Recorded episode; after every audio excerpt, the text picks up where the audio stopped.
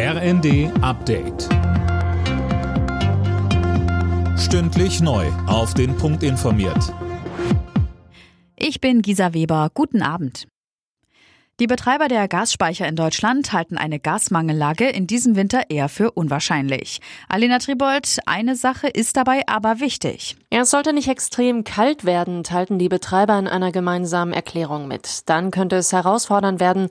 Mit Blick auf den nächsten Winter sind die Betreiber auch vorsichtig optimistisch. Sie gehen davon aus, dass die Speicher wieder umfangreich gefüllt werden können.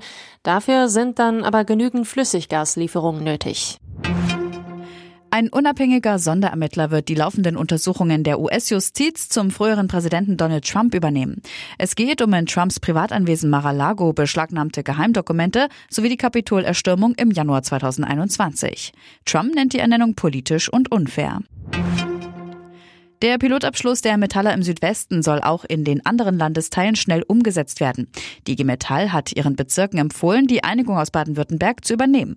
Dennis Braun. In Baden-Württemberg hatten sich die Arbeitgeber und die Gewerkschaft auf deutliche Gehaltserhöhungen in zwei Schritten sowie eine steuerfreie Einmalzahlung geeinigt. Das Lohnplus ist höher als von der IG Metall gefordert. Im Gegenzug haben die Arbeitgeber durchgesetzt, dass der Tarifvertrag für zwei Jahre gelten soll. Zum Beispiel in Bayern und auch im Norden gibt schon Signale, dass sich dort beide Seiten demnächst zu Übernahmegesprächen treffen wollen. Das Chaos bei Twitter geht weiter. Offenbar hat der neue Chef Elon Musk jetzt vorübergehend die Büros dicht gemacht. Zuvor hatten hunderte weitere Mitarbeiter gekündigt.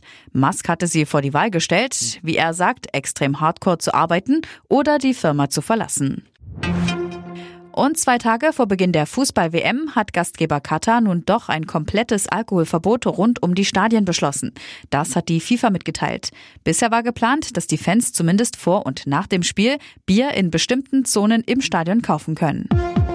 Alle Nachrichten auf rnd.de